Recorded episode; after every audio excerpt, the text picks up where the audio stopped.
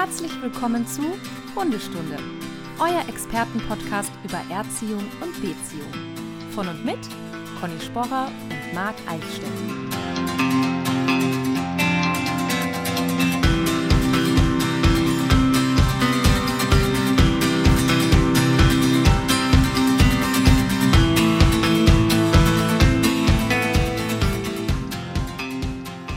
Conny, ich begrüße dich recht herzlich zur heutigen Folge der Hundestunde. Vielen Dank. Wie geht's dir? Scheiße. Auf gut Deutsch. Dass ich lache, ist ja natürlich nicht, dass es dir schlecht geht, sondern die Ausdrucksweise. Das übrigens Da auch. musst du nochmal dran arbeiten. Ja, ja, das hat auch übrigens mal eine sehr ähm, seriöse und wirklich, äh, ja, sehr hochprofessionelle Ärztin gesagt, als ich gesagt habe, ich muss morgen nach Schweden fliegen. Hat sie gesagt, scheiße. Habe ich gedacht, okay, wenn die, das, Mhm. Wenn die das schon mal sagt, dann ist es echt scheiße, glaube ich. Oha. Ja, also ich bin, ähm, ich weiß nicht warum und wie, wie das jetzt wieder zustande gekommen ist, aber ich bin total krank. Ähm, hatte bis gestern 39,5 Fieber und nehme jetzt alles, was die Apotheke hergibt, um mich äh, ja, fit zu machen. Ich, ich roll mal mit den Augen Ja, und du weißt schon, dass das nicht richtig ist. ja, weiß ich. Aber ich bin ja erwachsen und kann schon. das selber entscheiden. Ne? Ja, ich Genau. weiß. Ich, ich, in dieser Partnerschaft sind wir gleichberechtigt und ich kann ja nicht sagen, Conny, ich verbiete dir das. Du bleibst mal schön zu Hause und wirst gesund. Ich übernehme den Platz in Schweden. Ja, Ich fliege damit. ja. Aber na gut. Also 100% sicher ist es eh noch nicht, ne, ob ich es ob ich's dann wirklich schaffe. Aber ähm, die Stundis werden das am Freitag, wenn die Folge ausgestrahlt ist, dann schon wissen oder gesehen haben oder nicht. Natürlich, alle Daumen und Pfoten sind gedrückt, dass es Danke. jetzt über Nacht schlagartig plötzlich die Heilung entsteht. Ja, Kann vielleicht ja auch an unserem Gast liegen. Vielleicht hat er auch diese Fähigkeit, dass der einfach durch seine Anwesenheit ähm, also ich nehme alle, alle positiven Energien, die ich kriegen kann, auf jeden Fall. Hm. Ja, Das werden wir aber gleich rausfinden. Und auch passend zum Thema heute, Zughundesport, Mhm. wurde immer wieder angefragt von äh, den Stundis. Haben wir uns immer ein bisschen so drumherum geschlängelt. weil ja. Ich, sag, ich glaube, ich spreche unser beide Namen, dass wir so gefährliches Halbwissen haben zu diesem Thema. Du vielleicht sogar ein bisschen mehr. Sagen wir mal so, du standst schon mal wenigstens auf dem Schlitten. Wie immer gefährliches Halbwissen und trotzdem sehr aktiv dabei. ja, Deswegen bin ich sehr froh, dass wir heute jemanden haben, der uns da ein paar Fragen zu beantworten kann. Wir haben ja auch Fragen der Stundis bekommen. Die werden wir so gut es geht einarbeiten. ja. Und passend äh, zum heutigen Thema hier in äh, Norddeutschland, nördlich von Hamburg, hat es nochmal geschneit. Toll. Das ist, glaube ich, ein gutes Zeichen, oder? Ist ein super gutes Zeichen auf jeden Fall. Sehr gut. Dann lasst uns doch einsteigen. Genau. Also, schönen guten Morgen, Joel Sadler von Nonstop Dogwear. Hallo. Hi. Ah, wunderschön. Ja, schön, dass du da bist. Ähm, vielleicht zuallererst die Frage, ähm, ja, wer bist du? Wo kommst du her? Was machst du gerade? Und äh, welche Hunde hast du? Ich bin der Joel, ich bin 31 und ich komme aus der Nähe von Pforzheim. Das liegt zwischen Karlsruhe und Stuttgart. Ich mache den Zughundesport seit circa sechs Jahren und derzeit habe ich mit meiner Frau vier Hunde, einen Chihuahua, zwei europäische Schlittenhunde und einen Rhodesian Ridgeback. Also sehr von ganz klein bis ganz groß alles dabei. Jetzt, glaube ich, werden schon viele Stundis sagen, Chihuahua, Zughundesport, wie geht das? Das geht tatsächlich. Ja? ja, Gibt es davon bewegte Bilder? Äh, ja, aber er macht das natürlich aus einer anderen Motivation raus, wie jetzt die Schlittenhunde. Ähm, ja, aber er hat auch Spaß dran. da können wir nachher mal zukommen. Motivation. Ja. So. Sehr lustig.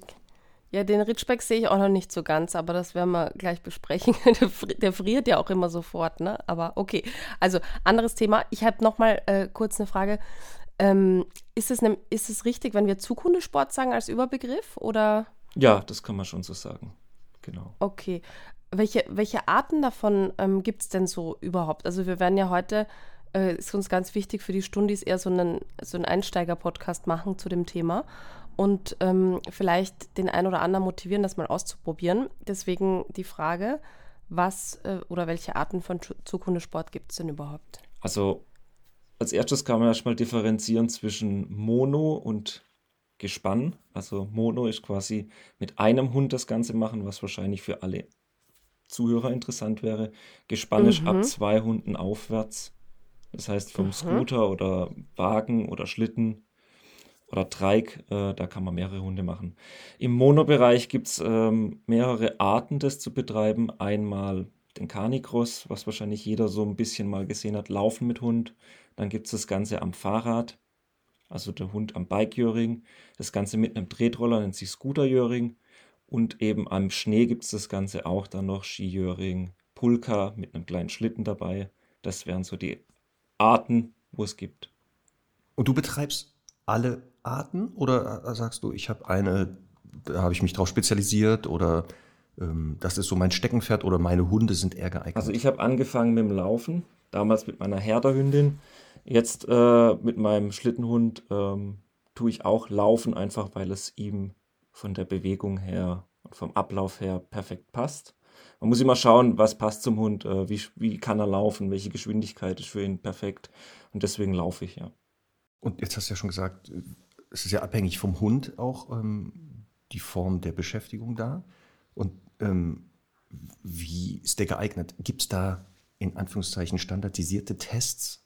Also ich muss äh, irgendwelche Fragen, Bögen ausfüllen oder kommt jemand, schaut sich den Hund an, ähm, vermisst den irgendwie oder ist das ja so grob Pi mal Nee, Daumen? kann man so sagen wie beim Mensch. Ne? Der eine läuft eher, der andere fährt eher Fahrrad, der andere geht eher schwimmen. Man muss einfach schauen, was macht dem Hund am meisten Spaß. Und äh, dann muss man genau das eben fördern. Das heißt also, die, die ähm, Halter der Hunde, die sagen, ja, ich, ich gehe schon eh mit meinem Hund laufen und daraus entsteht dann so die Idee zu sagen, ah, wenn du eh mit dem Hund läufst, passt das und das eher zu dir. Zum Beispiel, ja. Also ich bin auch dadurch gekommen, ich war immer mit meinem Hund laufen, ähm, aber halt nebeneinander und äh, habe dann gesehen, was es gibt und habe dann das ausprobiert für mich und das war eben dann perfekt passend. Äh, da man schon ambitioniert ist in der Sportart oder auch dann einen, einen Draht dazu hat, das dann auch mit dem Hund so zu kombinieren, natürlich perfekt. Ähm, unsere HörerInnen werden vielleicht eben im ersten Schritt tatsächlich eher Canicross oder vielleicht für die Mutigen auch schon Bikejöring ausprobieren, weil man das ja relativ, relativ einfach mit ein bisschen Equipment eben machen kann. Äh, kannst du mal so den Unterschied erklären zwischen Canicross und dem normalen Joggen mit Hund? Weil ich denke, dass einfach viele mit dem Hund äh, sich ja die Sportschuhe anziehen und den Hund anleihen und, und laufen gehen oder den Hund nicht anleihen und laufen gehen. Ähm, ja, kannst du mal er also erklären, was äh, Canicross genau da unterscheidet? Also Canicross ist quasi, da zieht der Hund einen beim Laufen. Also der Hund hat ein Zuggeschirr an. Das Ganze ist dann mit einem selber, mit einem Hüftgurt, mit einer Leine verbunden. Die Leine hat aber einen Rückdämpfer, dass die Schläge nicht so stark sind. Und äh, man kann sich es quasi vorstellen, als würde man beim Laufen jemand haben, der einen von hinten schiebt. So kann man sich das vorstellen. Okay, das heißt also nicht, es wird das Gefühl, ich werde gezogen, sondern eher, ich werde von hinten geschoben.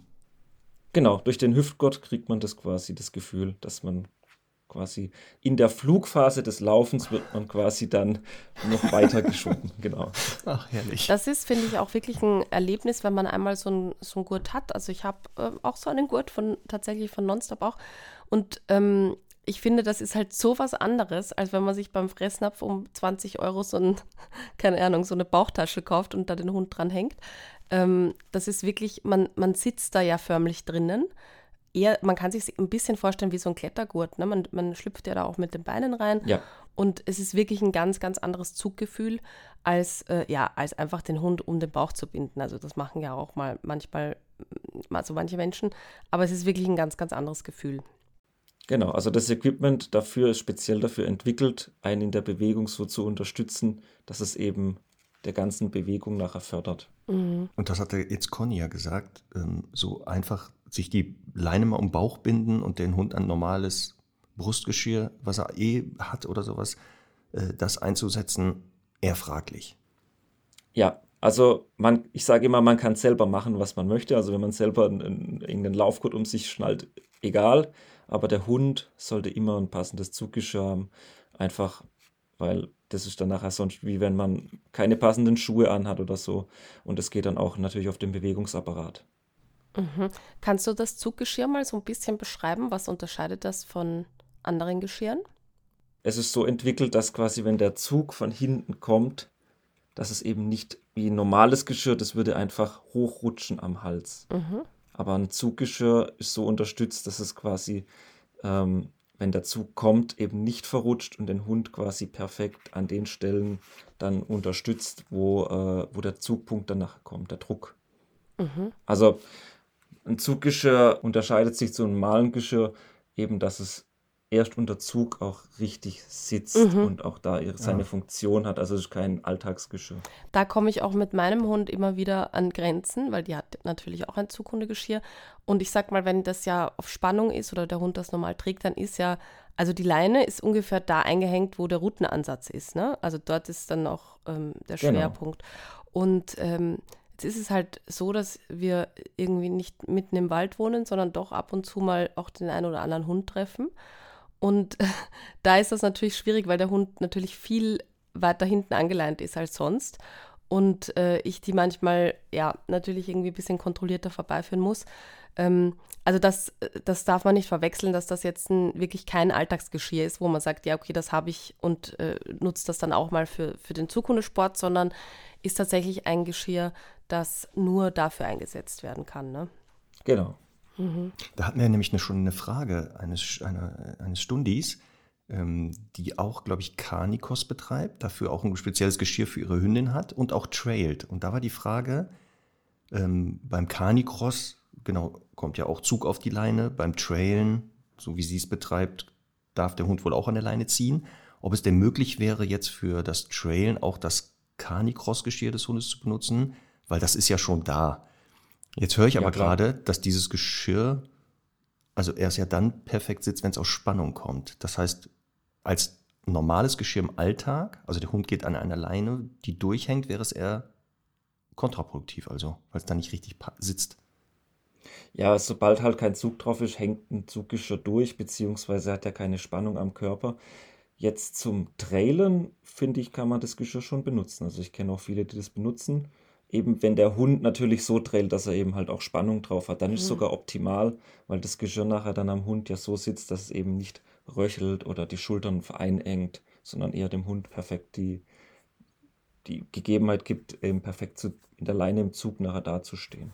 Da möchte ich auch gleich was von fachlicher Seite dazu sagen und Joel, du kannst das gleich gerne ähm, ergänzen äh, und auch deine Erfahrungen schildern, weil ganz viele Menschen ja sagen, ja gut, mein Hund ist eh so aktiv und er möchte eh mal laufen und zieht auch gerne an der Leine. Unterstütze ich durch das, durch das Zughundesporteln quasi das Ziehen nicht enorm. Und mein Erfahrungswert ist halt, je mehr man da differenziert, ähm, desto einfacher ist es für die Hunde auch zu unterscheiden. Also es gibt Hunde, die wirklich super gut leinführig gehen können. Wenn die aber das Zuggeschirr sehen und dran haben, dann geben die halt Vollgas. Und ähm, insofern finde ich unter Umständen halt schon, dass man, wie du sagst, vielleicht auch fürs Trailen dann ein anderes, äh, also ein Zuggeschirr verwenden kann, aber vielleicht auch nochmal ein anderes, damit die Hunde auch wirklich ihre unterschiedlichen Jobs und Aufgaben ähm, erkennen. Wie siehst du das? Ja, also das kommt drauf an, wie sehr der Hund nachher das Zuggeschirr mit dem Ziehen verknüpft, beziehungsweise wie ansprechbar der Hund nachher auch ist. Also meine Hunde können trotz Zuggeschirr, wenn ich sage easy, machen sie easy und wenn sie bei mir sind, sind sie bei mir und wenn ich sage äh, okay oder go, dann gehen sie da voran. Ähm, es ist nur einfach auch für Leute, die jetzt nicht unbedingt fünf Geschirre daheim haben wollen, zum Trailen schon möglich, das Zuggeschirr zu benutzen. Es ist eben halt so, dass äh, das Zuggeschirr nicht, äh, sagen wir, ausbruchssicher ist oder so. Ich wiederhole noch mal kurz, liebe Stundis, was Joel gerade gesagt hat. Er hat seinen Hund beigebracht, an einer normalen Leine locker zu gehen und am Zuggeschirr zu ziehen, bis der Arzt kommt. Es ist möglich, also, dass Hunde diese Unterscheidung treffen können. Nur mal so zur Info. Ne? Weil wir sagen das ja auch immer, Hunde können das schon unterscheiden, einige besser, andere weniger. Und hier haben wir jemanden, der äh, der lebende Beweis mit seinen Hunden anscheinend ist, dass die es schon anhand des Geschirrs und der Wörter und der Rituale verstehen, anscheinend. Ja, definitiv. Eine Frage, die, glaube ich, am häufigsten gekommen ist von den Stundis, war so das Thema, ist mein Hund geeignet? Also ähm, ganz häufig ist es natürlich eben rassemäßig ne, ein Thema. Vielleicht kannst du da aus eurem Portfolio ein bisschen erzählen. Ähm, Alter ist so eine Frage, Gewicht ist so eine Frage. Also das war wirklich ja, eine der häufigsten Fragen. Vielleicht kannst du da mal ein bisschen aus dem Nähkästchen plaudern. Also generell würde ich sagen, jeder Hund ist dafür geeignet. Man muss erstmal wissen, was für Ambitionen habe ich eben. Ne? Möchte ich nachher nur wandern mit Hund oder möchte ich wirklich Wettkampf laufen? Aber generell, jeder gesunde Hund könnte es lernen und auch tun. Ähm, die Voraussetzungen sind eben halt, dass der Hund keine Einschränkungen hat und äh, eben halt auch fit genug ist. Ja? Also kein Übergewicht oder sonstige Sachen. Zum Alter mir persönlich, ich fange erst oder wir fangen erst mit äh, eineinhalb Jahren an. Mhm. Einfach. Also mit dem Training auch? Oder also auch mit, mit der dem, Vorbereitung? Mit dem reinen Zugtraining. Okay. Mit dem reinen Zugtraining. Man kann davor ja viele andere Sachen noch machen. Aber das ist der reine Zug machen wir erst ab eineinhalb Jahren, weil da eben dann das Gebäude vom Hund und das Becken erst richtig gefestigt ist, um keine Schäden quasi da zu erzeugen. Mhm. Die Zeit davor kann man halt schon nutzen für Gewöhnung ans Geschirr, die ersten Signale, weil da kamen ja auch Fragen, wie bringe ich den Hund bei, rechts und links und sowas. Das kann der schon, aber wirklich jetzt ziehen, erst theoretisch, wenn er körperlich ausgewachsen ist. Genau, sie können, also sie gehen im Freilauf mit, äh, laufen da schon ihre Kilometer, ähm, lernen da auch die Geschwindigkeit zu laufen. Und bei jedem Spaziergang kann ich ja einüben. Ne? Ich sag steh, steht, ich sag äh, links, rechts, wenn ich abbiege und äh, kann so Kommandos nehmen oder ich line ab, lass ihn stehen und sag dann go und er darf dann los äh, sprinten. Die Sachen kann ich ja üben von klein auf. Mhm. Okay, das heißt, wenn ich jetzt einen Hund habe und nicht so hundertprozentig sicher bin, sagen wir mal, ich habe einen Jack Russell Terrier mit ein paar Kilo, würdest du dann empfehlen, einfach so einen Physio-Check zu machen und danach zu fragen? Definitiv. Mhm. Okay. Also einmal der Physio-Check, ähm, Tierarzt Röntgen eventuell, ähm, das könnte alles von Vorteil sein. Mhm. Und jetzt hast du ja gesagt, ihr habt tatsächlich einen Chihuahua, mit dem du auch Zughundesport betreibst. Ähm, also erstmal, ich habe irgendwie ganz dunkel in Erinnerung, dass ein Hund das Dreifache seines Gewichts ziehen kann. Wobei wir ja beim Canicross ja nicht von echten Ziehen reden, sondern natürlich der Mensch hilft ja mit, genauso wie beim Bikeuring. Aber vielleicht kannst du da auch nochmal was dazu sagen, weil ich glaube, ganz viele haben jetzt im Kopf, oh Gott, der arme Chihuahua. Also er zieht, wenn dann nur kleine Strecken. Ähm, mhm. Er hat schon ein Kinderrennen gemacht, äh, Ach, wo er halt ein, ein vierjähriges Kind äh, gezogen hat über 800 Meter oder sogar nicht mal 800, waren 600 Meter. Also er macht es einfach nur aus Spaß und ähm, jagt den Ball oder mir hinterher. Und äh, also das darf man nicht so die, äh, jetzt hier sehen, dass der Hund da irgendwie kilometerweise was Mhm. zieht. Mhm. Okay. Das heißt, wenn du jetzt mit den anderen was machst, der läuft einfach größtenteils mit. Daran hat er halt Spaß. Wo wir noch, wo ich mit meiner Herderhündin und der Ritschbeck noch im Zughundesport aktiv waren, konnte er einfach im Freilauf mitrennen. Mit den äh, Schlittenhunde, äh, mit den Schlittenhunden ist eben nicht mehr möglich, die sind zu schnell. Also der Chihuahua läuft äh, 30 km/h, 5 Kilometer durch, aber die äh, Schlittenhunde sind dann doch schneller im Training und äh, ja, äh, da kommt er dann nicht mehr hinterher. Aber er darf mit wandern gehen. Sehr gut. Aber 30 km/h, 5 Kilometer ist eh schon bombastisch, muss ich sagen. Das ist ja, Ja, unser Chihuahua wird eben wie ein normaler Hund gehalten. Ne? Ja, äh, ja, der ja. muss überall mit, alles durchmachen. Und, Aber ich äh, glaube, dass macht viele normale Hunde diese Strecke schon nicht schaffen würden. Ja, er ist sehr trainiert. Okay, aber ansonsten noch mal so zu den quasi Gewichtsanteilen ähm, Anteilen oder was die Hunde ziehen können. Hast du da, gibt es da irgendwie eine Faustregel oder? Ja, also gerade beim Bike und Scooter kann man schon sagen 1 zu 3. Mhm. Wobei man auch immer, finde ich, einfach äh, die Unterstützung sehen muss. Ja? Mhm. Also am, am Scooter finde ich zum Beispiel sehr schwer. Da kann man nicht so viel am Berg zum Beispiel unterstützen wie im Fahrrad. Man muss eben selber auch fit sein. Mhm. Also man sollte die Strecke, die der Hund nachher rennt, auch so gut äh, bewerkstelligen können, um jederzeit den Hund eben zu unterstützen. Das ist Wichtiger gut. Hinweis für einige, die jetzt da äh, überlegt haben, das mache ich auch, ist ja super, ich mache gar nichts, der Hund zieht mich. Jetzt höre ich gerade, man sollte in der Lage sein, die Strecke selber zu laufen. Das wäre schon mal eine Voraussetzung, die der Mensch mitbringen muss anscheinend. Ja, um auch einfach auch zu sehen, denn wenn ich jetzt jedes Mal den Berg mit Hund hochlaufe, denke ich ja, das geht ja easy, aber wenn ich dann mal ohne Hund hochlaufe und merke, was da eigentlich dann der Hund mir da an Unterstützung gibt, einfach das Bewusstsein da zu haben, das ist nicht schlecht, ja. Deswegen habe ich mir übrigens ein E-Bike gekauft, weil ich ja mit Semmel das auch betreibe mit meinem Hund. Die zieht nur leider nicht so wahnsinnig gerne, außer es geht bergab und es sind andere Hunde dabei. Aber ähm, ich wohne ja schon ähm, relativ außerhalb und da ist es einfach sehr hügelig. Ähm, und da, also ich, da muss ich halt echt Gas geben, wenn ich äh, bergauf fahre und deswegen machen wir das jetzt halt in, mit vereinten Kräften und ein bisschen Elektromotor auch. Ja, das heißt, gehen wir nochmal kurz äh, auch zum Thema Equipment. Wie weiß ich denn auch, welches Zukundegeschirr für meinen Hund am besten passt? Äh, da muss man einfach anprobieren. Ähm, es gibt verschiedene Arten von Zuggeschirre. Es gibt ein X-Back, es gibt einen offenen Rücken, es gibt, äh, unser Freemotion hat jetzt ein Haar quasi von mhm. hinten, ähm, wo die Zugpunkte auch verschieden am Körper nachher sind.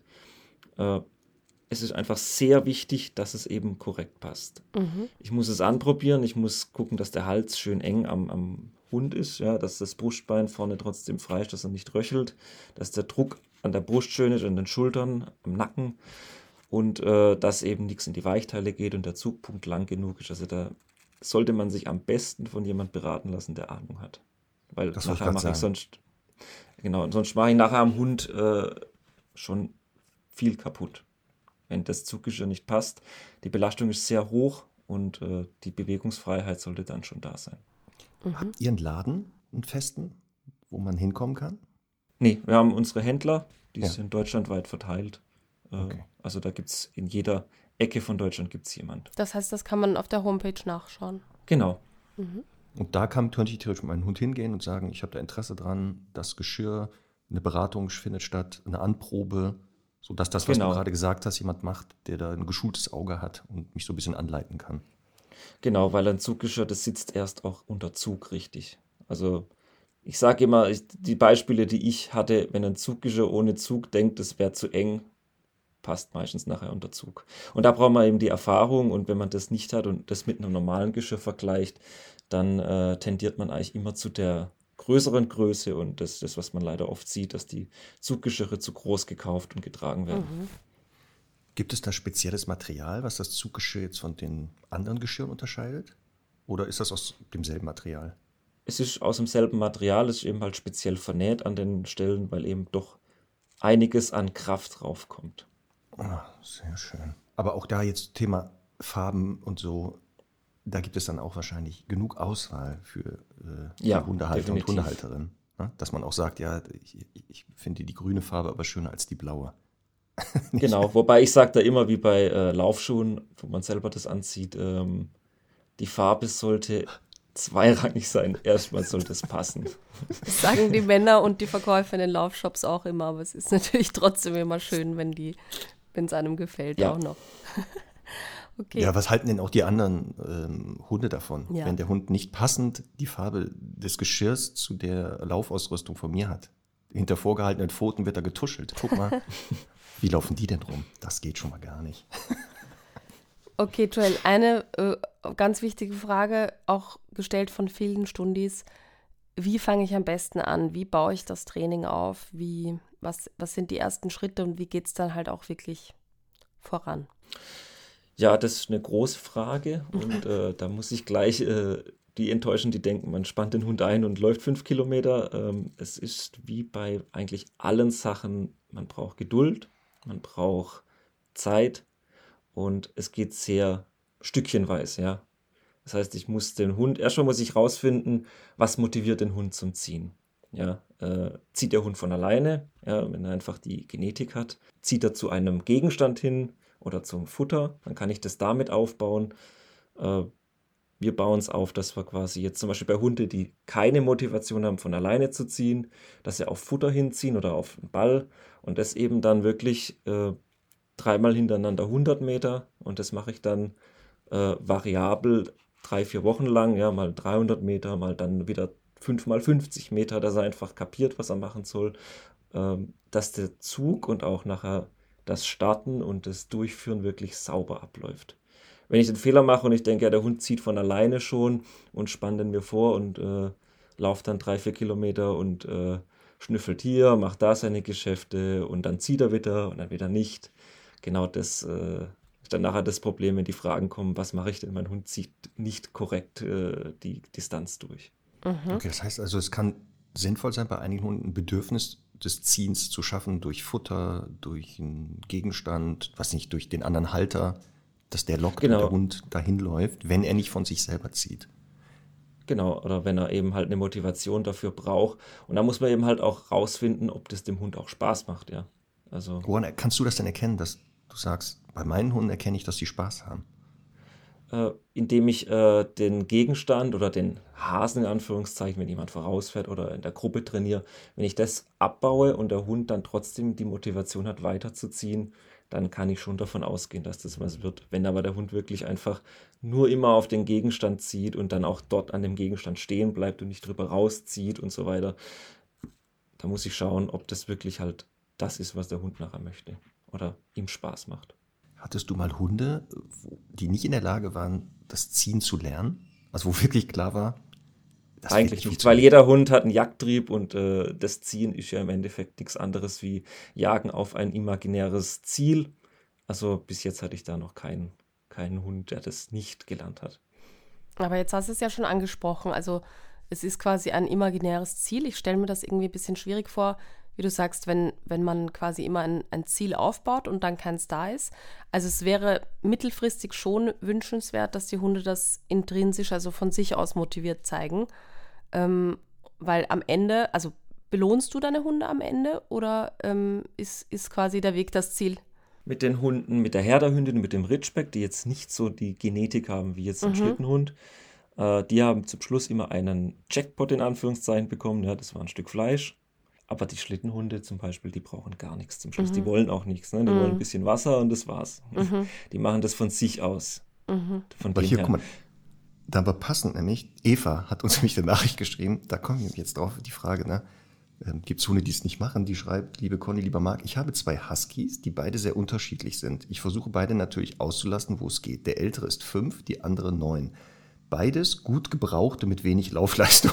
Das ist ein komischer Satz, wie so ein Gebrauchtauto. Ja. Vielleicht Insider wissen, was damit gemeint ist. Lassen wir mal so stehen. Als wir den Älteren bekommen haben, hat er noch super gezogen, wenn ich mit ihm laufen war. Er ist immer schon leicht ablenkbar gewesen, aber Rennen ging. Ich selbst bin sehr sportlich, ich laufe so zwölf Kilometer pro Stunde im Schnitt. Es stellte sich aber mit der Zeit heraus, dass man mir anscheinend den einzigen Husky verkauft hat, der absolut keine Lust auf Laufen hat. Während Husky 2 jetzt schon mega Lust hat, eiert der Ältere hinterher, will eigentlich nur auf die Hundewiese und markieren. Das war aber auch schon vor dem zweiten Husky so. Er ist nicht zu motivieren. Der Kleinen habe ich sogar ein Kommando für Ziehen beigebracht, damit sie es sauber trennen kann. Ich kann aber auch super damit leben, wenn ich nur einen Husky habe, der Bock hat, ausgelastet zu werden. Vielleicht habt ihr noch eine Idee, wie ich nicht mehr das Leiden Christi im Geschirr habe. Liebe Grüße, Eva. Jetzt kommst du, Joel. Gut, am Anfang wäre erstmal abzuklären, ob der, ob der Hund ähm, Schmerzen hat oder warum er nicht zieht. Aber so wie es sich raushört, hat er einfach keine Lust. Und Huskies sind ja eh sehr dickköpfig, äh, meiner Erfahrung nach. Äh, man könnte versuchen, beide zusammen einzuspannen. Vielleicht zieht der eine den anderen dann mit. Ja, das kann funktionieren. Oder eben, das ist eben das, da muss man halt dann zehn Schritte zurückgehen. Ich versuche es mit dem alten, älteren Husky, der nicht richtig zieht, es nochmal einfach korrekt aufzubauen, ja.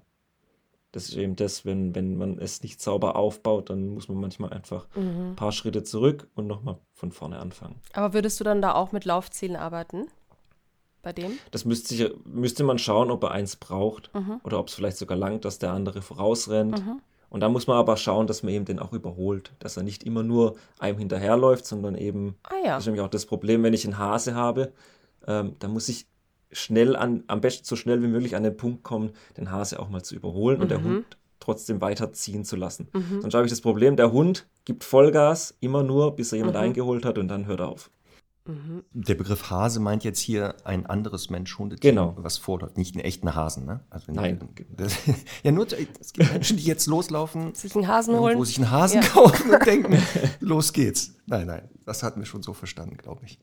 Genau. Da bin ich mal gespannt, ob Eva mit einem deiner Tipps den zweiten Husky doch nochmal zum Laufen kriegt. Also Eva, falls irgendetwas funktioniert hat, was Joel gerade gesagt hat, schreib uns bitte nochmal eine Info. Das würden wir dann nochmal kommunizieren.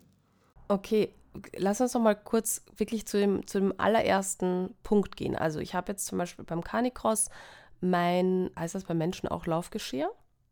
Laufgurt. Meinen Laufgurt also das, an. was der Mensch anhat. Genau. genau. Dann habe ich äh, vorne dran eine Zugleine. Was empfiehlst du da? Zwei, drei Meter? Zwei Meter. Zwei Meter. Also da ich auch Wettkämpfe betreibe, da ist die Regel zwei Meter. Mhm.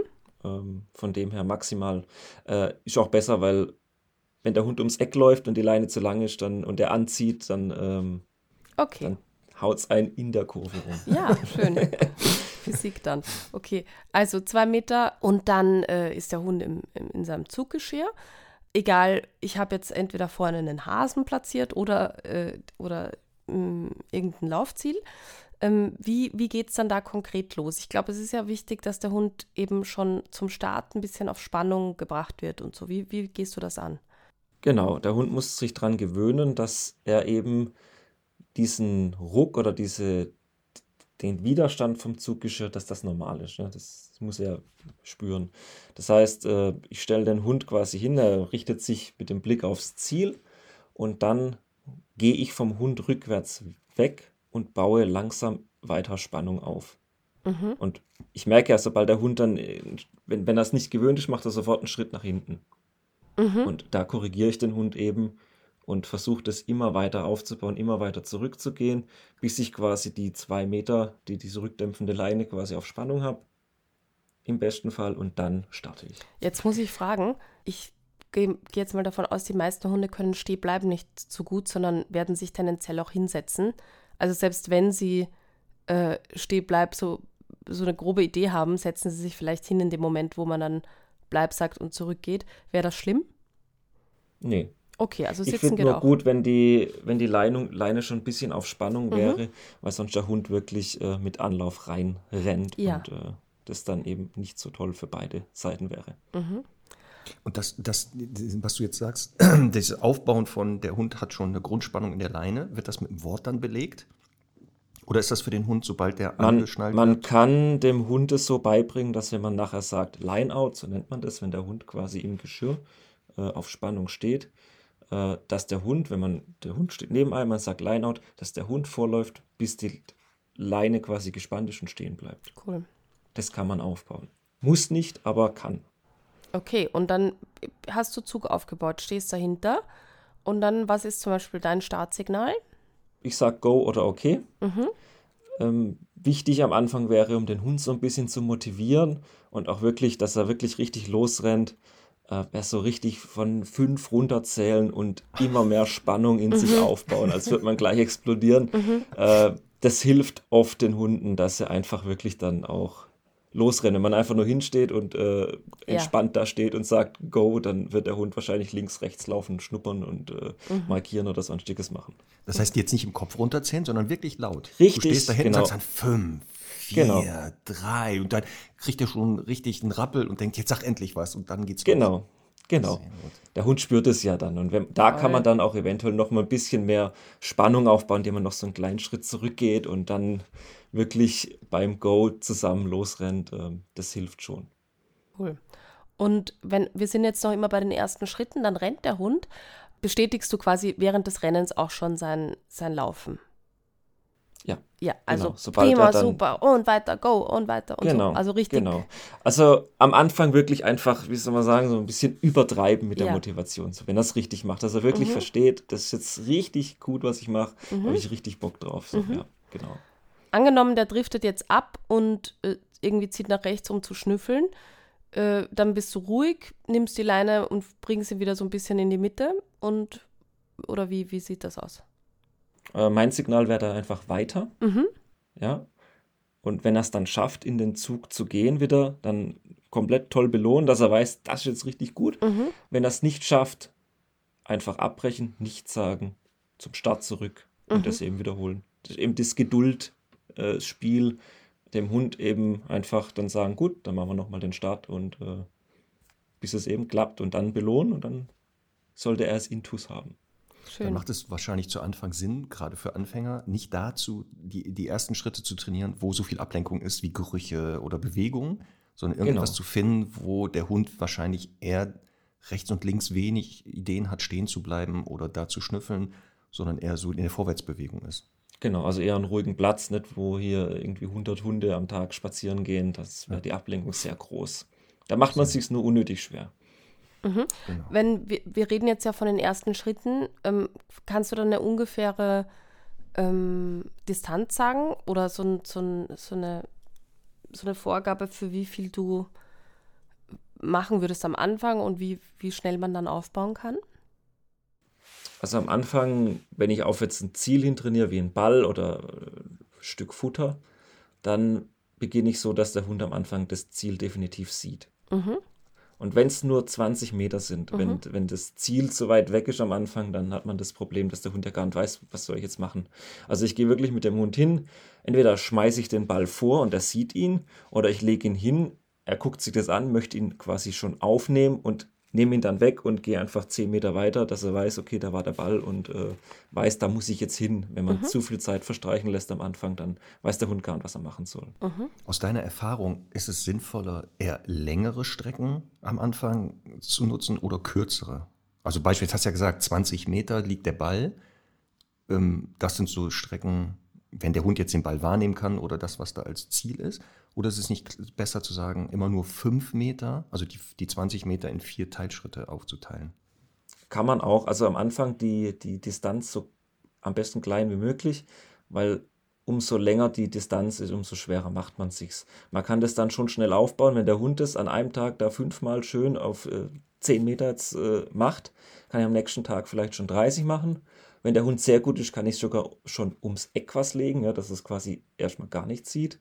Dabei sind es auch nur 20 Meter, aber halt ums Eck. So kann ich das immer weiter aufbauen. Und wenn ich das an einem Rundkurs mache, könnte ich theoretisch irgendwann so weit sein, dass er quasi eine Runde läuft. Mhm. Aber dazu muss ich es eben halt sauber aufbauen, in kleinen Schritten. Okay, Joel, jetzt sagen wir, also ich gebe zu, ich hatte schon Hunde so bei mir, die irgendwie Besuchshunde, also ähm, die ich bei mir zur Urlaubsbetreuung hatte, die halt mega motiviert waren und jetzt nicht unbedingt typische Schlittenhunde waren, aber wo ich gewusst habe, die geben einfach Gas. Ich muss es ja jetzt nicht komplizierter machen, als es ist. Wenn ich einen Hund, Hund habe, der sehr laufmotiviert ist, dann muss ich ja, wie, wie schon gesagt, muss ich ja nicht unbedingt auch mit Laufzielen arbeiten. Aber wenn ich so einen Hund habe, der auch dann nicht besonders abgelenkt ist, was würdest du dann sagen, welche Distanz wäre so für die ersten Male ganz gut? Würde trotzdem erst so mit 200 Meter starten, weil die okay. ganze Muskulatur, also man kann es selber einfach auch mal ausprobieren. Man kann so viel laufen, wie man möchte, ohne Hund. Wenn man mit Hund läuft, hat man danach Muskelkater. Mhm. Weil es einfach ganz andere Muskelgruppen anspricht. Und so ist es eben auch beim Hund, um den Hund nicht zu überlasten. Der Hund, der würde übers Ziel hinausgehen, aber um den Hund daran zu gewöhnen, am Anfang, wenn ich da 200 Meter mache, zweimal und das dann einfach kontinuierlich steigere, dann äh, tue ich da allen einen Gefallen. Mhm. Weil der Hund würde auch weiterlaufen.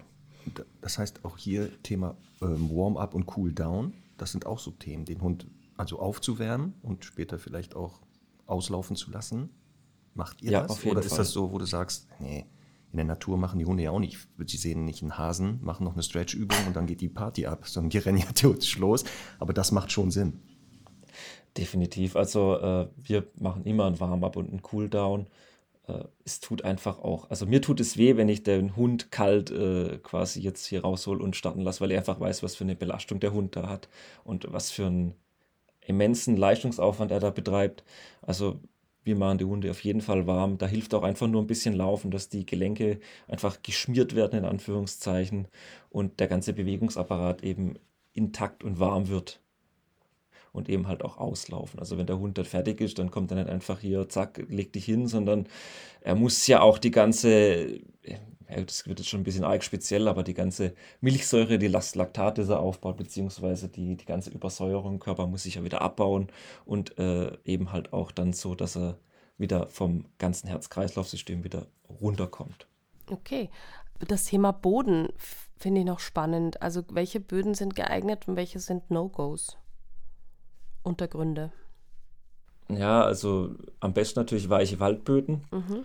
Aber es gibt natürlich nicht alles. Also wir trainieren auch mit, äh, kann sein, es ist ein ganz kleines Stück Asphalt dabei, ein bisschen Schotter.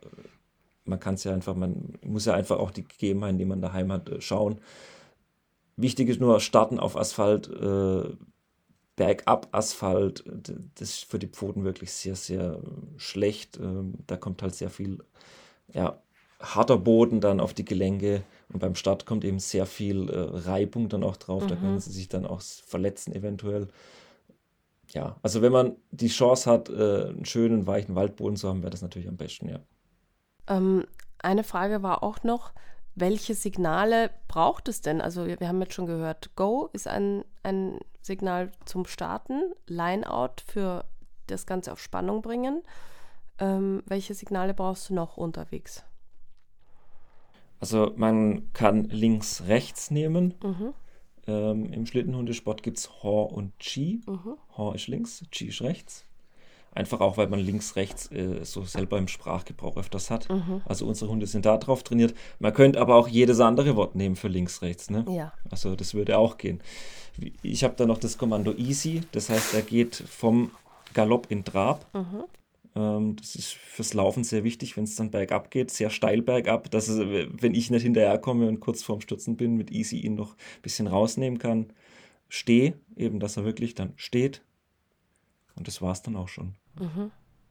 Wenn ich jetzt mit meinem Hund dieses, ich sag mal, der zieht mich beim Laufen, nicht der Zughundesport, dann müsste man ein rechts und links den aufbauen, weil wenn ich jetzt eine Strecke laufe, so ein Rundparcours, da gibt es ja kein rechts oder links.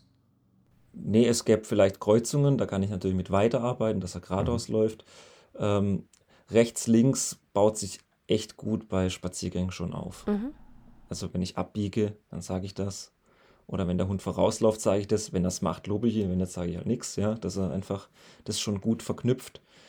Nachher sind die Hunde so fein darauf dann schon abgestimmt und kennen das, dass sie auch selbst bei, bei einer geraden Strecke, wenn man dann rechts oder links sagt, sogar die, die Seiten wechseln können. Also das ist schon sehr wichtig, dass diese Kommandos passen. Aber das würdest du immer quasi Learning by Doing aufbauen. Also ja, nicht, nicht speziell irgendwas auslegen und dann testen, ob rechts oder links schon funktioniert oder so. Nee, in der Regel reicht da wirklich mhm. spazieren mhm. gehen und da die Kommandos mit einbauen. Mhm. Und eben dann nachher im Zug, da wird es auch mal die ein oder andere Missverständnis geben, aber sobald das halt richtig macht, dann immer loben. Also auch wenn der Hund es schon dann fünf Jahre macht, mhm. ja, wenn er rechts geht und ich sag rechts und er geht rechts, immer loben, dann mhm. weiß er, das ist perfekt und so. Genau so. Lernen und äh, lernen, äh, behalten Sie es bei. Genau. Sehr cool. Ich okay. kurz eine Frage. Wir hatten ja am Anfang Stichwort Eignung der Hunde, da hattest du das Thema Gesundheit. Jetzt haben wir eine Frage bekommen, da bin ich mal auf deine Meinung gespannt, und zwar von Jessica. Die schreibt, meine Border Collie Hündin läuft beim Ziehen Carnywalk durchgehend Pass. Nur vorm Fahrrad bekommen wir eine Geschwindigkeit, wo sie galoppieren kann. Ist das normal und wie schaut es gesundheitlich aus? Sie ist komplett durchgeröntgt und geht vorbeugend regelmäßig zur Physio. Thema Passlaufen oder Passgehen. Was sagst du dazu? Ich habe schon etliche Menschen, die sich mit Hunden beschäftigen, dazu befragt. Gibt es da einen Hinweis, wenn der Hund Pass geht oder, oder so? Blöd gesagt, dann äh, ist der hinten dran zu langsam für den Hund und er kommt nicht in Galopp. okay. Es ist wie wenn man jetzt, ja, ich sage, ich vergleiche das immer auch, wenn man jetzt im Gehtempo rennen soll. Das funktioniert ja nicht. Ne? Das, ja. Äh, also, das ist jetzt bös gemeint, sondern das hatte ich auch mhm. schon bei Hunden, wo man dann auch einfach sagen muss, der hat mehr Spaß im Galopp, da muss ich eben aufs Fahrrad umswitchen. Ja. Okay, mhm. also die Antwort könnte sein, sie, Jessica ist zu langsam. könnte sein, ja. könnte sein. Ja. So, Jessica weiß Bescheid. Muss man ein paar Scheite in den Ofen legen, mal gucken, was dann passiert. Aber das passt zu dem, an der Leine, dass wir oft, wenn Hunde an der Leine gehen, ja auch Pass gehen, weil die einfach sagen, ist für mich zu langsam. Die Geschwindigkeit ist hier zu langsam, deswegen fallen die wahrscheinlich da auch eher in den Pass, weil sie eigentlich schneller gehen würden, wenn sie nicht angeleint wären. Genau, da müssen sie quasi ein Tempo mitgehen, das sie eigentlich vielleicht im natürlichen, in ihrer natürlichen Tempo gar nicht haben. Und dann müssen sie halt da irgendwie einen Kompromiss finden. Aber das ist vielleicht ein ganz guter Moment, um das Thema, um aufs Thema Bikejoring ein bisschen einzugehen, weil das für mich so die zweiteinfachste Möglichkeit, mit, ja, also zu Hause Zukunftssport zu betreiben. Da meistens hat man halt ein Fahrrad. Ähm, dann, Joel, vielleicht magst du kurz beschreiben, was es dazu noch extra an Equipment braucht. Also der Hund hat trotzdem ein Zuggeschirr. Äh, die äh, Leine ist auch rückdämpfend, aber sie ist länger. Sie ist 2,80 Meter, beziehungsweise kann auch da ein bisschen variieren von 2,50 bis 3 Meter, kann auch bis 3,50 gehen.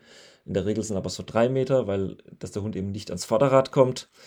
Äh, dann am Fahrrad habe ich noch eine Bike-Antenne. Da kann man sich so vorstellen, dass es quasi wie ein Draht ist, der übers Vorderrad geht, dass eben die Leine, wenn sie durchhängt, nicht ins Vorderrad reingezogen wird.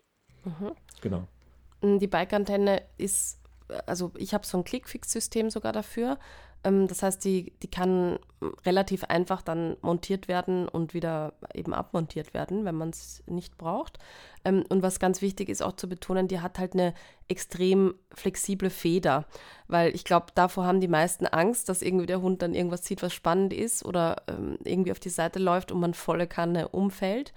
Und da muss ich echt sagen, ich habe das auch schon mit äh, relativ schweren Hunden gemacht.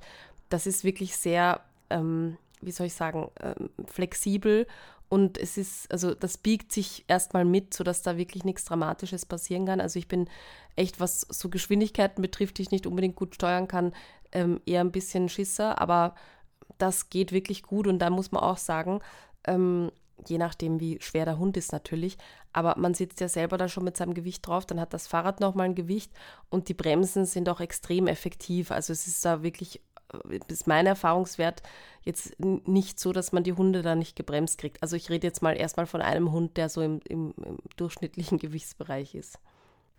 Ja, das auf jeden Fall. Okay. Ähm, jetzt habe ich oft erlebt, wie gesagt, was den Menschen betrifft, das ist oft einfacher als gedacht. Ähm, ich habe aber oft erlebt, dass die Hunde, auch wenn die super laufmotiviert sind und von mir aus auch zugmotiviert, ähm, oftmals echt Schiss haben von dem Ding, das da plötzlich hinten dran hängt. Also weil da jetzt nicht nur der Mensch dran ist, das, das Ziehen des Menschen ist ja meistens schon dann perfektioniert worden über einige Zeit. Aber wenn da so ein Roller oder ein Fahrrad hinten dran hängt, dann habe ich Hunde erlebt, die das eher gruselig finden. Wie ist da dein Erfahrungswert?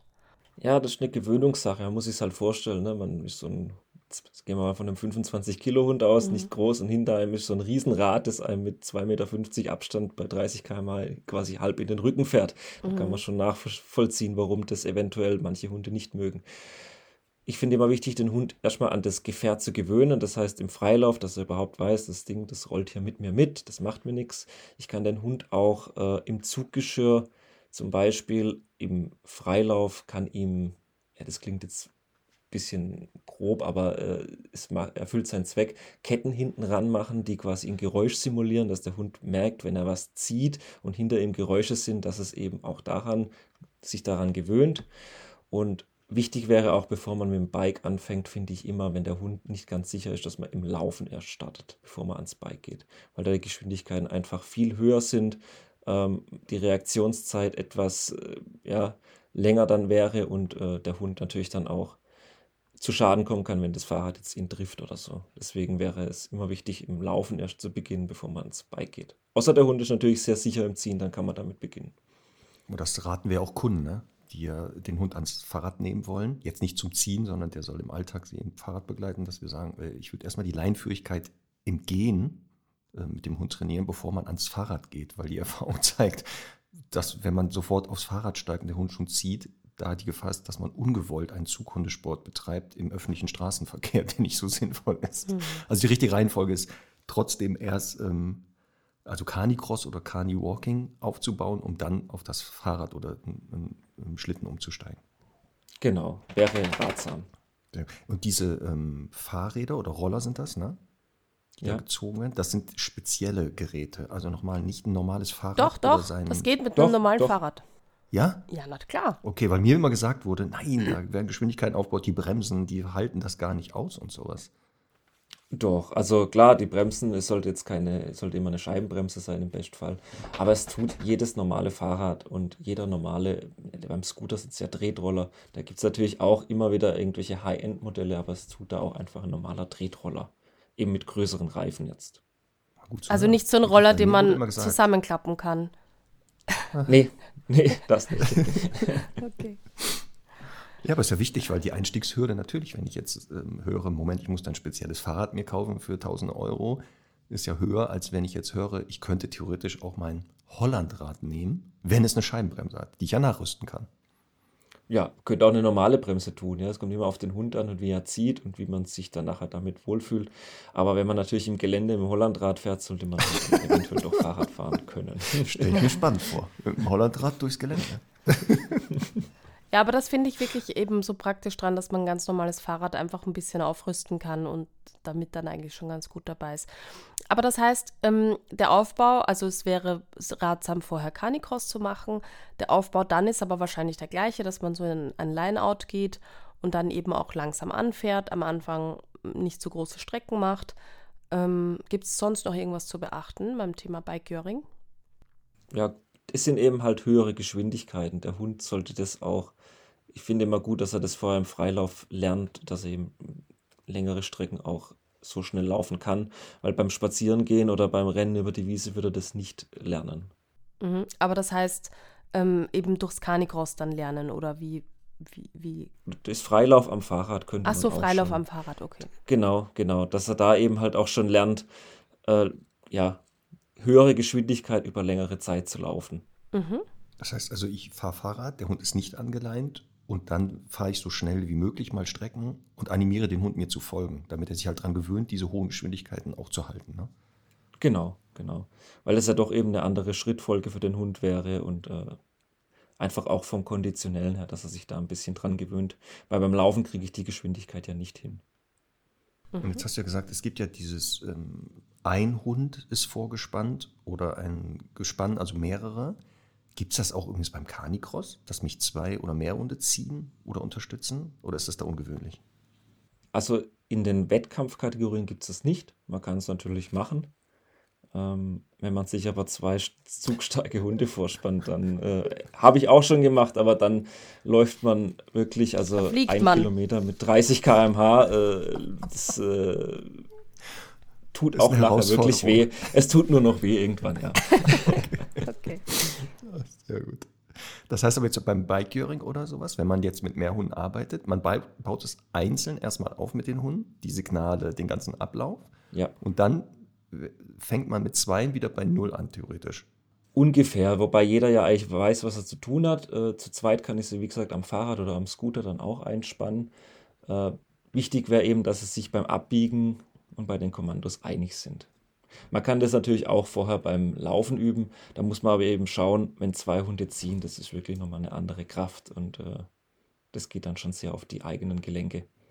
Und ist es hier sinnvoll, dass die Hunde, wenn die im Gespann sind, so eine Stammseite gleich bekommen? Also der eine läuft immer rechts, der andere immer links? Oder dürfen die es ja selber aussuchen und sogar wechseln? Man muss schauen, wie es am besten harmoniert. Also gibt wirklich Hunde, die laufen dann, wenn man den einen links, den anderen rechts hat, laufen die beide weit auseinander. Und wenn man sie umspannt, laufen die perfekt nebeneinander. Das muss man einfach ausprobieren. Da gibt es auch noch eine Neckline, nennt sich das, um quasi die Hunde äh, werden am Halsband gegeneinander quasi äh, angeleint, dass sie eben nicht so weit auseinander driften können. Das hat auch zur Folge, wenn der eine etwas sicherer ist, zieht er den anderen immer mit, ein Stück weit. Natürlich ist nicht so, dass er am Halsband zieht, aber so einen kleinen Ruck gibt. Okay. Ich wollte noch fragen, das war noch eine Frage von den Stundis.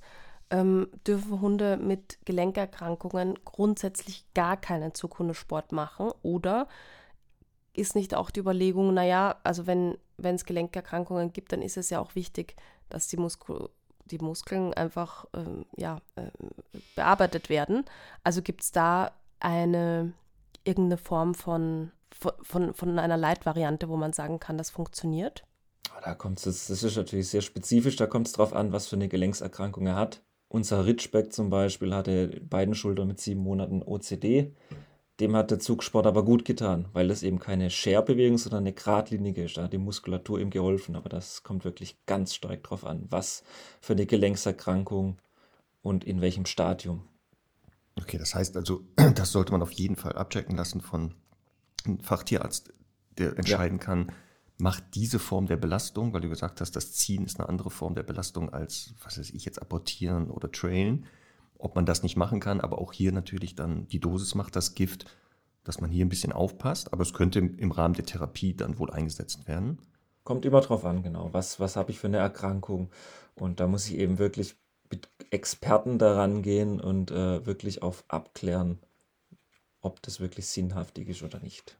Du hast ja auch am Anfang erwähnt, dass Übergewicht bei Hunden nicht so ganz sinnvoll ist, wenn man Zughundesport macht, weil natürlich hier die Belastung der Gelenke noch massiver ist, wenn da noch mehr Gewicht drauf knallt. Könnte man aber jetzt auch wieder in so einer Leitvariante vielleicht nutzen, um Gewicht abzubauen. Genau, da äh, empfiehlt sich zum Beispiel das Carnivore oder Dog Trekken oder Dog Hiking, wie man es nennt, wo der Hund quasi im Schritt zieht. Okay. Ja, Jetzt das heißt, da wird die Belastung nicht so groß und aber trotzdem die Anstrengung da. Genau, wenn wir jetzt über Gewicht sprechen, wenn ich jetzt Zukunftssport betreibe, ob das jetzt Carny Walk ist, Cross, Bike-Jerking oder sowas, muss ich die Ernährung meines Hundes dann anpassen, umstellen? Oder kann ich den einfach weiter füttern wie bisher? Na, man muss schon rechnen, dass diese sportliche Betätigung schon sehr, sehr viel Energie des Hundes abverlangt. Das heißt, da muss ich eventuell Anpassungen treffen, also entweder mehr füttern oder anderes Futter füttern. Äh, unsere Zweischlittenhunde bekommen zum Beispiel Welpenfutter, weil es einfach sehr fetthaltig ist und äh, dadurch einfach die nötige Energie liefert. Es kommt da immer drauf an, in welchem Rahmen ich das Ganze mache. Ja. Okay. Mhm. Wie sieht es mit dem Thema Wasser aus? Also wie handhabst du das? Gibst du den Hunden vorher irgendeine Brühe oder irgendein Würstchen Wasser oder kriegen die nachher zu trinken? Also die kriegen davor, meistens so ein bis zwei Stunden vorab, äh, Wasser mit äh, Reiskeimöl, einfach weil das auch Energie hat und es eben dann halt auch trinken, dass sie eben gut hydriert sind. Das schmeckt und, denen? Äh, ja. Also das schmeckt besser? Das, das schmeckt besser, ja. Aha. Wobei muss man auch ein bisschen rausfinden, was mag mein Ja. Hund. Aber es geht in erster Linie darum, dem Hund vorab äh, in einem gewissen Zeitabstand, so eine Stunde bis zwei Stunden vorher Flüssigkeit zuzuführen, dass er eben perfekt hydriert ist. Und ähm, Nachgang, wenn sie dann fertig sind, bekommen sie auch zu trinken, aber eben halt auch dosiert, weil manche Hunde, wenn sie zu viel trinken, dann äh, kommt das Ganze wieder retour. Einfach, dass sie da wieder die Flüssigkeit haben, da muss man so ein bisschen einfach haushalten. Ich meine, wir reden da jetzt ja von Strecken, die du mit deinen Hunden bewältigst. Wie, wie viel ist das? Wie lange laufen die? zwischen, je nach Trainingszustand und auch Temperatur, das muss man Mhm. auch beachten, äh, zwischen drei und sechs Kilometer. Mhm. Okay. Und für die LäuferInnen unter uns, mit was für einer Pace bist du da unterwegs? Kannst du das sagen? Immer so knapp unter drei Minuten pro Kilometer. Okay. Am du Start, am Start schneller, äh, äh, gegen Ende langsamer. Kommt aber auch immer drauf an, wie, wie ist der Boden, wie sind die Kurven. Und äh, im Rennen ist man natürlich immer noch mal ein bisschen schneller wie im Training. Okay, also Mhm. das verstehen jetzt nur die LäuferInnen, wie schnell das ist. Okay, das Deswegen ist lachte lustig. Conny nämlich. Ja. Genau. Weil man denkt, so drei Minuten ist ja gar nichts. Ja, einfach mal machen. Ja. Ja schon Nein, nein, also ja, die, also das ist wirklich, also das, das schafft man als Mensch nicht alleine, definitiv. Behaupte ich mal. Ich weiß nicht, wie, wie, da, wie schnell da echte Läufer sind, aber so. Ja, man sagt, ein guter Hund kann einen guten Läufer im Kilometer zwischen 30 und 45 Sekunden schneller machen. Und Krass. Okay. Conny, weißt du denn deine Pace pro Ja, Kilometer ohne die, Hund gerade? aber die verrate Sag ich ja mal. nicht. Komm doch, sag mal. Dann sage ich dir meine Stand jetzt. Ja, Du fängst an. Wie viel? bin ja jetzt äh, gerade intensiv wieder am Grundlagenausdauertraining, aber ich sage jetzt mal so eine solide 7. Okay. Ja. Ich habe zwischen 5,30 und 6 Grad. Ja.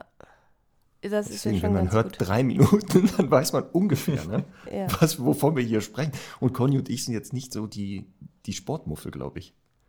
Ja. Aber du hast ja gesagt, ne, das kommt, diese Geschwindigkeit kommt wirklich durch die Unterstützung des Hundes zustande. Unter anderem auch, ja. Also man muss schon selber trotzdem äh, gewissermaßen fit sein. Komm, Joel, dann verrat jetzt deine Pace ohne Hund, damit wir beide in Demut hier versinken. Ah, da ich selber, ich laufe eigentlich gar nicht so viel, ja, eher nur im Wettkampf, ähm, ja, unter vier irgendwo. Ich bin schon lang. Reicht schon. Okay.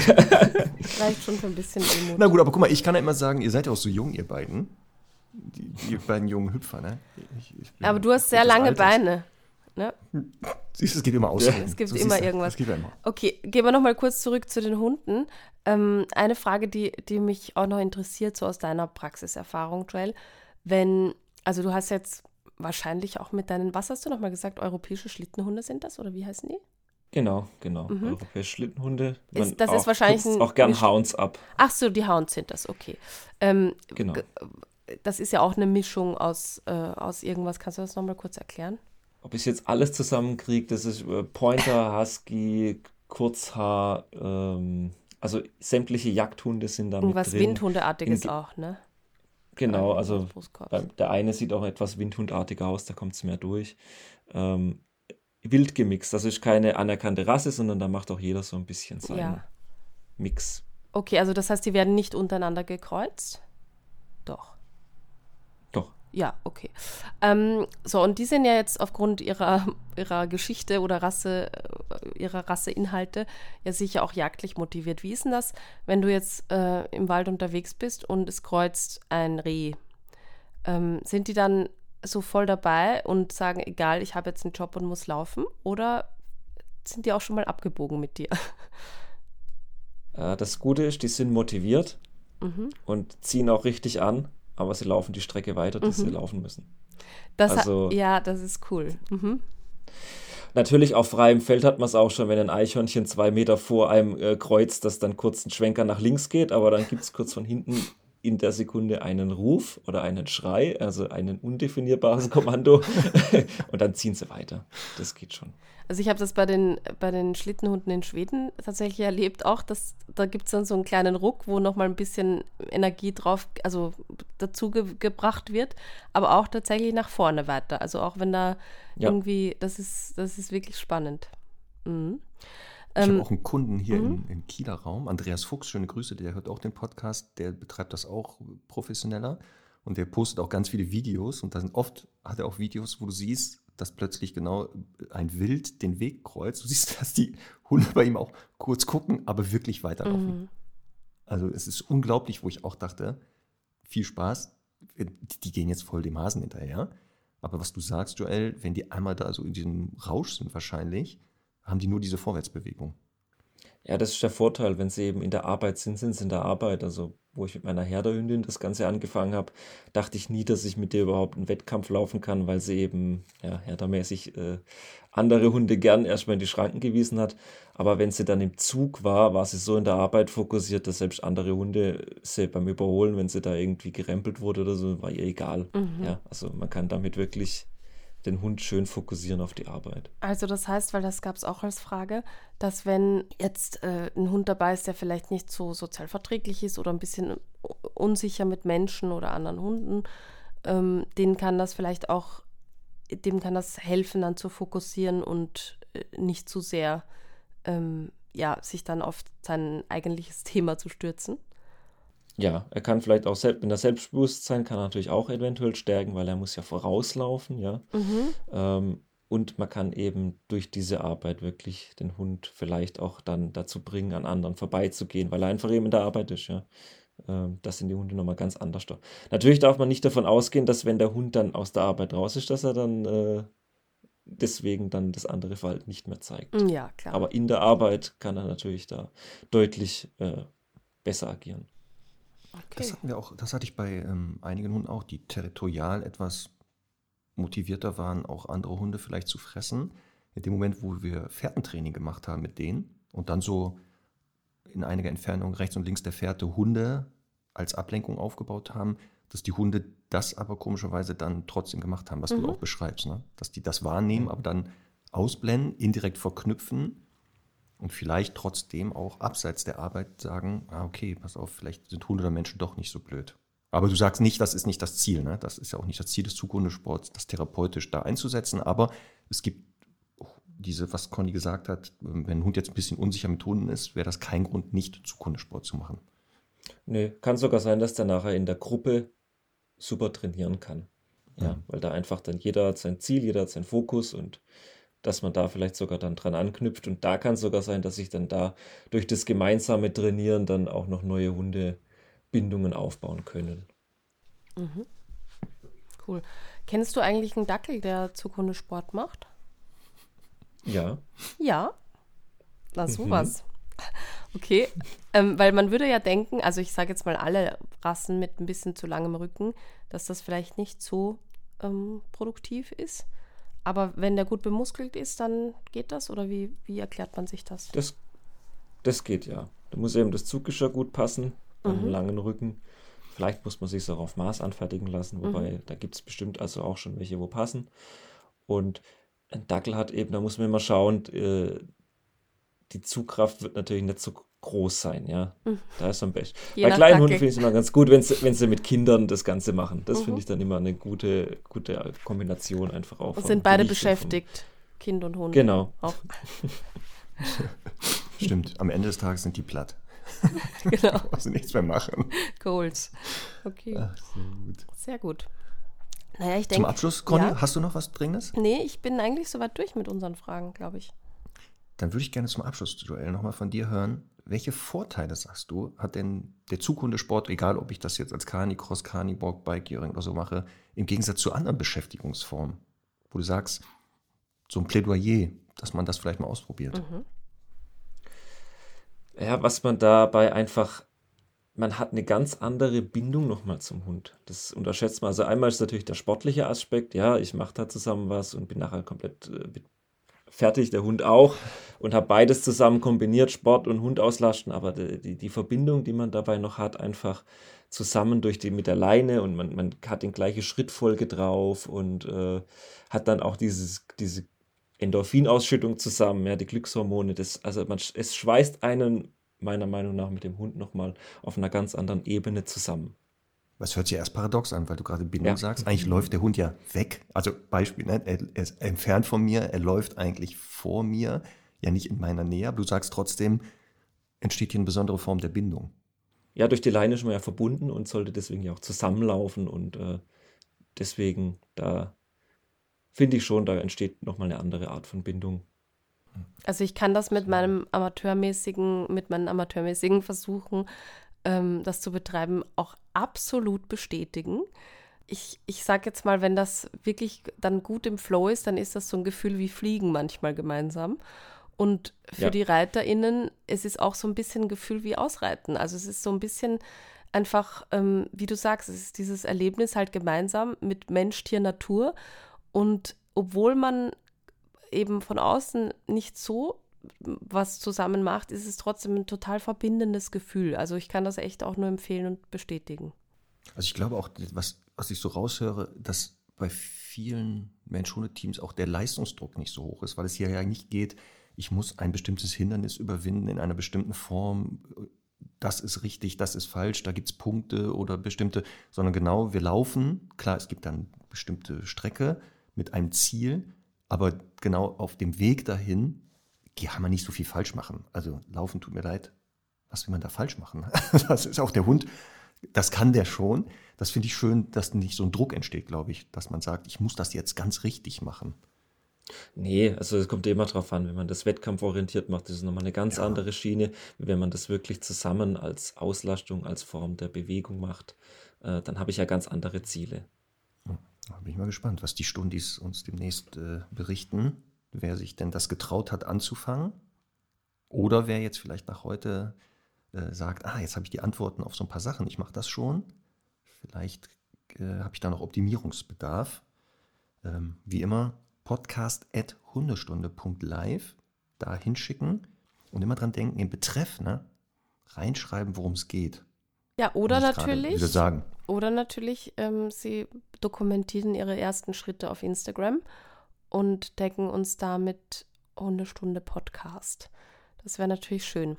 Aber, äh, Marc, wir haben ja noch ein ganz spezielles Zuckerl, wie wir Österreicher sagen, äh, für unsere Stundis. Wir haben ja schon gesagt, Joel arbeitet bei Nonstop Dogwear. Das ist so die, ich behaupte jetzt mal, die, die führende Marke, wenn es um Zukunftssport gibt, äh, geht, bezüglich eben der ähm, ja, der Laufgurte und auch Geschirre und so weiter. Und Joel war so nett und hat den Stundis einen Rabattcode mitgebracht und zwar mit Hundestunde 20 spart ihr minus 20 Prozent auf nonstopdogwear.com. Wir verlinken das auch nochmal in den Shownotes. Dafür vielen Dank, weil 20 Prozent, habe ich schon im Vorgespräch gesagt, das ist mal eine amtliche das Zahl. Fett. Ja. Das ist schon fett. Ja. Also, Gerne. Da wird wohl der ein oder andere gleich seinen Warenkorb ordentlich füllen. da passen ja 20 Prozent mehr rein. Das ist ja der Vorteil jetzt. Wenn man 20 Prozent mhm. Rabatt kriegt, kann man 20 Prozent mehr reinpacken. Ne? Also den großen nehmen. Nicht diesen kleinen da, sondern gleich den großen. Sehr gut. Ja, vielen Dank, Joel, dass du hier warst. Vielen lieben Dank. Danke, dass ich hier sein durfte. Ja. ja. Ein sehr, ich muss das ja immer sagen, ne? also alle Gäste sind bei uns immer super, aber ich bin ja so ein bisschen Fan von Dialekten und so ein bisschen hat man bei dir rausgehört, wo du herkommst. Das macht das für mich immer. Du hast versucht immer eher Hochdeutsch zu reden, aber manchmal. Ja, aber das äh, funktioniert nicht ganz. Nein, nein, das macht das ja so, so sympathisch für mich, wenn jemand mit Dialekt spricht. Habe ich ja Conny auch gesagt. Die sollte einfach mal komplett ihr Hochdeutsch mal ablegen, eine Folge. Haben wir schon überlegt, ne, letztes ja. Mal. die, die, wie heißt fünf Minuten Dialekt immer machen. Ne? Genau, wir werden darüber reden, aber ich glaube, es ist genau. gar nicht möglich anders. Naja, wir werden Nein. sehen. Okay, äh, Joel, ganz lieben Dank und äh, wir sind gespannt, was die Stunde so draus machen. Genau. Super. Bis dann. Tschüss. Tschüss. Tschüss.